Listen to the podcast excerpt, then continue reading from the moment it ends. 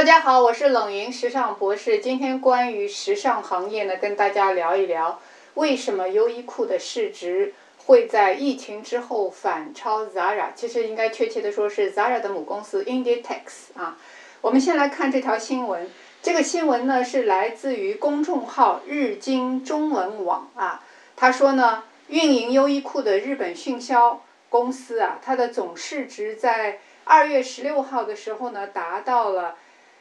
十点八七万亿日元啊，按收盘价计算，超过了开展 Zara 业务的西班牙 Inditex 这个集团啊，首次成为服装行业的全球总市值榜首啊。呃，除了在控制住疫情传播的中国等亚洲地区取得增长之外呢，对于迅销通过加速数字化提升收益的期待感，也推高了推高了这个市值啊。那么这个是市值，就是按照它的股价来计算的，所以其实它的变动很大。但是这个呢，对于一个全球的服装行业来说，包括对像优衣库、呃 Zara 这样的公司来说，还是有一定的指导意义的啊。呃，为什么会发生这样的情况呢？大家知道，同时呢，Zara 其实在中国呃关了很多的店铺啊。这个呢，如果大家对 Zara 的情况感兴趣呢，可以去看一下。我前两周刚刚发布的 Zara 真的不行了吗？既有图文版，也有视频版，大家在我的专栏里面搜索关键词 Zara 就可以。那我今天呢，重点跟大家介绍一下优衣库这家公司，以及说为什么优衣库会反超 Zara 的问题哈。那这里呢，首先我跟大家介绍一下优衣库这家公司，因为正好啊。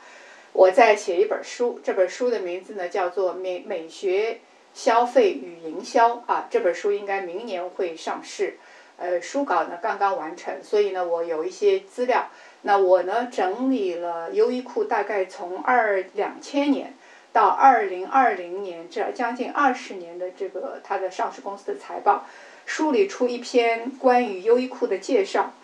呃，为什么我会选择优衣库作为案例呢？因为在呃，二零一八年我自己做过一场消费者的座谈会啊，这个座谈会呢，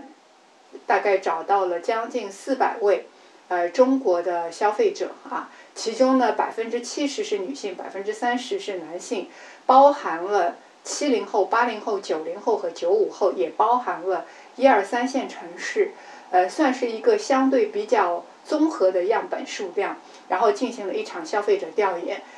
在这场调研当中呢，我发现有两个品牌是无论男女老少，无论城市区域，呃，大家都比较喜欢的品牌，一个是耐克，一个就是优衣库。呃，这两个品牌是消费者心目当中被认为最好的品牌，是一个好品牌，啊。所以为什么他们会？所以这里呢，我就选择了优衣库。我想知道为什么消费者会认为他们是一个好的品牌。那看了他们的上市财报之后呢，我就更加可以理解了。所以这里也可以跟大家，呃，分享一下，就是优衣库是如何成为消费者心目当中的好品牌的哈。要知道，你要其实从设计的角度来说，如果你去问很多设计师，很多设计师都会告诉你，优衣库的设计真的很枯燥啊，很乏味啊。但是在这个枯燥和乏味的背后，实际上它有一套非常精密运营的体系在支撑着它，也就是在它平凡的外表之下，有着非常不平凡的运营逻辑。那这里我就跟大家分享一下。首先，优衣库的产品定位是基本时尚款。我再说一遍，这个定位是非常重要的。基本时尚款，它既不是基本款，也不是时尚款，而是基本的时尚款。什么意思呢？其实优衣库在它的历史上最早的时候，它做的就是基本款，但是基本款给人的感觉就是好像谁家都可以做，而且确实太乏味了。但是呢，如果你做时尚流行呢，他又会发现说，流行总是变化很快，它对于整个企业，无论是商品运营还是什么，哈，包括设计师，呃，最主要的是你永远不知道下一波流行是什么。或者下一波的流行，消费者接受的是什么啊？所以他们自己定义的是时尚基本款啊，时尚款里面的基本款，它既不是基本款，也不是时尚款，好好体会一下这个意思。其次是高品质，第三点是所适合所有人。这就是为什么优衣库你去看一下大众市场，它几乎真的是男女老少都会做的啊。他们在历史上碰到过两个挑战，第一个挑战就是我前面说的，因为过于基基本反而没有了市场影响力，因为基本款大家都在做啊，它没有任何竞争力。第二个呢，他们碰到的一个在历史上的挑战就是过于廉价，就觉得优衣库早期的时候，因为它的价格很便宜，然后再加上它的基本款，给人留下的印象就是优衣库是卖便宜货的。这两者从品牌来说，它对品牌的发展都没有好处，没有一个品牌希望说自己在消费者心目当中的定位是廉价产品。所以他们为了改变这两个形象，实际上花了很大的力气。他们做了什么呢？啊？他们做了几件事情，他们是在两千零二年左右啊，首先把它产品的定位从基本休闲改为时尚基本款，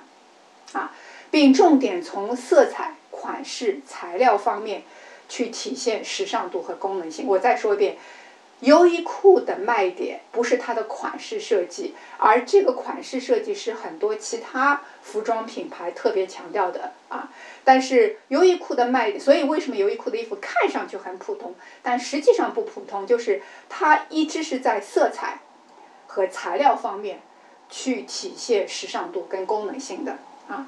然后呢，他们在二零零二年的时候也把产品的研发频次从一年三次提高到六次，就是。加大了频次，这样的话呢，缩短了整个的开发周期，就可以更加的，呃，便于它捕捉消费者的流行趋势啊。然后同时在价格和营销方面、策略方面呢，他们开始注重讲究性价比，而不再是廉价的低价的问题啊。这是他们的一个变革之一。然后接下来他们又在设计上，呃，花了很大的力气，当然也投入了很大的资金。也是在两千零二年，他们就呃在东京成立了自己的叫做设计工作室。两千零五年的时候呢，这个设计工作室转成了 R R N D，就是 Research and Development，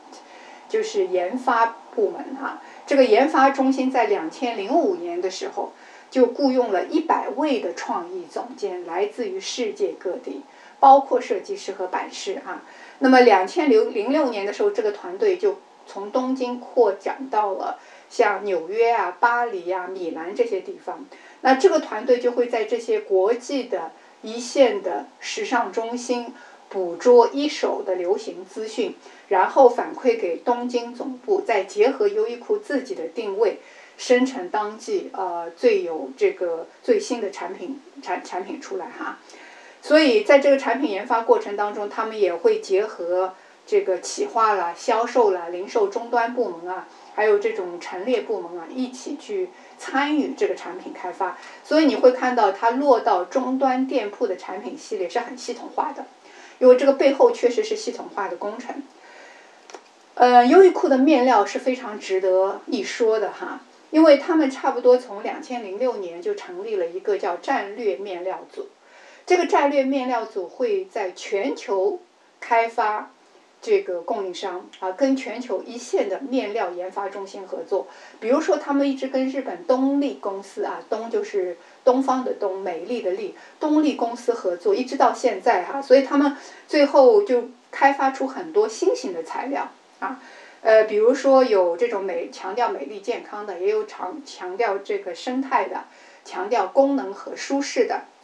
啊。所以大家会看到像。优衣库最终它的产品实际上是形成了自己一套，呃有特色的产品系列，而且都是它自己有这个知识版权的。比如说像我们知道的杨杨丽绒姚丽绒外套哈，姚丽绒外套，还有这个只有一百九十九克重的极轻薄的但又保暖的羽绒服，啊，再比如说像 Heat Tech 这样的技术，还有这种 Cashmere 的羊毛衫啊。呃，它的 cashmere 的羊毛衫是 cashmere，但是价格并不贵啊，就性价比很高啊。那这个是他在这个产品上做的这个投入，所以他才能今天做到说，你穿它的衣服在这样的价格里面，你就觉得它的价格性价比很高啊。虽然网上也有消费者说他们的产品质量有的有问题，这个我想对于所有的公司来说是没有公司会说我的品牌的呃我的质量是。百分之百没有问题的，我们说的还是个概率问题和普遍性的问题哈。因为我自己也买它的产品，我觉得在它的这个价格范畴之内，这样的品质是绝对可以的啊。那特别还要提到就是他们的供应链，他们的供应链跟 Zara 一样啊是非常优秀的，但是他们的供应链跟 Zara 完全是两种啊供应链体系。Zara 是主要用自己的这个供应链，而且它的供应链主要是在欧洲，但是优衣库其实它最大的供应链体系是在中国啊。呃，特别是中国有一家叫叫这个深州啊，深呢就是上海的缩写，这个深啊，周呢是三点水这个洲际的洲啊，就深州这家公司呢就是它的一个最大的供应商啊，这家公司也很也很成功。那优衣库其实并没有自己的工厂，这个是跟它跟 Zara 很不一样的地方。但它采用了一种在专业术语上叫 SPA 的模式，SPA 的这个模式。SPA 的模式呢，其实它如果呃用这个中文来说，就是垂直管理啊，就是从它的零售终端到它的上游的供应链，它完全都是深度参与垂直管理的整个供应链。但是这上面的供应链的这个工厂并不属于它自己所有，但并但是它的管理是深度参与的。它是怎么样深度参与的哈？呃，这个它有一个技术团队叫 Takumi 啊，T A K U M I，Takumi 的技术团队。这个团队呢是由数十位的这种在上纱线、染色、织造、缝纫及工厂管理专家组成的。这个团队就是他们的一个技术顾问团队。然后当他们开发供应商、开开发工厂的时候，他们会派这个技术团队到他们的供应商去做现场指导。这样的话呢，就可以呃，这个帮助工厂能够真正做到按照这个时间效率，因为他们效率要求也很高。而且其实日本人很擅长这一点，就是精细化管理，就是要求这个工厂他们会帮助工厂提高他们的管理水平、他们的技术水平。所以这也是很多工厂愿意跟他们合作的原因，因为你跟优衣库合作，不仅仅是说拿到了订单，更重要的是通过跟他们合作，可以大大的提高自己的技术水准和管理水准。而一般的服装品牌公司是做不到这一点的啊！一般的服装品牌公司它只能提要求，但它没有办法给工厂一套技术指导的这种方案啊，包括现场指导，所以他们的工厂就合作的稳定性就比较强啊。那像我前面说的深州这家工厂啊，也就是在这样的情况下跟他们合作起来的啊。所以大家这样听下来，不知道对咱对这个优衣库是否就有了一个比较新的认知呢？比较全面的认知呢？那回过头来啊，我们来小结一下，就是他们为什么会反超 Zara，就是 Inditex 这个呃母公司。其实客观的说，这两家公司都非常优秀啊，都非常优秀，而且他们有很多相似之处啊。呃，首先呢，就是他们两家的供应链体系都很优秀，虽然是两种完全不同的策略，但他们都很优秀。呃，这个我还是那句话，如果你想知道 Zara 是怎么优秀的，可以在我的专栏里面搜索 Zara 这个关键词去看我的另外一个视频啊。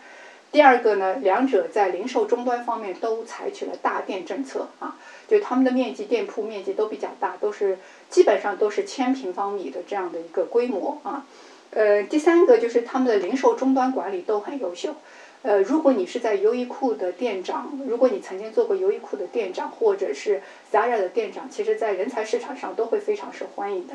因为他们对店长的培训真的是。呃，非常系统化，而且是非常深刻的，不是说仅仅卖卖货，还有包括很多的管理技能哈。那这个一般也是店铺呃店长是很难做到的，而且因为他们都是大店，实际上像优衣库跟 Zara 这样的店长哈，基本上你可以把它当做是一个分公司的总经理这样的规模，因为像这些店铺最起码一年也是几千万，上个上亿规模也是比较多的，所以他不是一般的店长啊。那呃，第四个就是他们其实，在数字化方面都是挺领先的啊，不光是就是在整个的全球服装行业来说都比较领先，所以他们都是两家优秀的公司。但为什么 Zara，呃，优衣库就反超了它？其实有两个重要的原因。第一个呢，其实优衣库的产品定位是必需品。日用必需品，那衣服本来就是必需品，但是衣服有，因为其实它的供应是非常充足的，甚至于说是供远远大于需求的啊，所以会有很多库存。那么在经济条件不好的情况下，人们选择的一定是必需品，而不是流行品。而 Zara 做的是时髦的、流行的、跟风型的，它是属于什么呢？它是属于欲望型的产品，一个是满足需求的，一个是满足欲望的。优衣库是满足需求的。呃，这个 Zara 是满足欲望的哈，就对时尚的这种欲望感，所以在经济不好的情况下，必需品是一定是占优势的，这个是跟产品定位相关啊。那第二个很重要的点就跟他们的市场分布有关。其实 Zara 到今天为止，百分之六十的业务都在欧洲。整个亚太地区加在一起的业绩还不到百分之二十，它全球业务的百分之二十，因此这次疫情其实对它的打击非常大。而优衣库恰恰相反，优衣库的主要战场就在亚洲，而且中国是它，中国跟日本又是它最大的两个市场，而中国这一次肯定是它的一个立功市场啊，因为中国最早恢复了这个呃市场情况，所以是这两点最主要的原因。让优衣库反超了 Zara 啊！不知道这段分享对大家有没有意义呢？如果有的话，请关注冷云时尚博士，我会持续跟你分享跟时尚行业相关的内容。谢谢大家。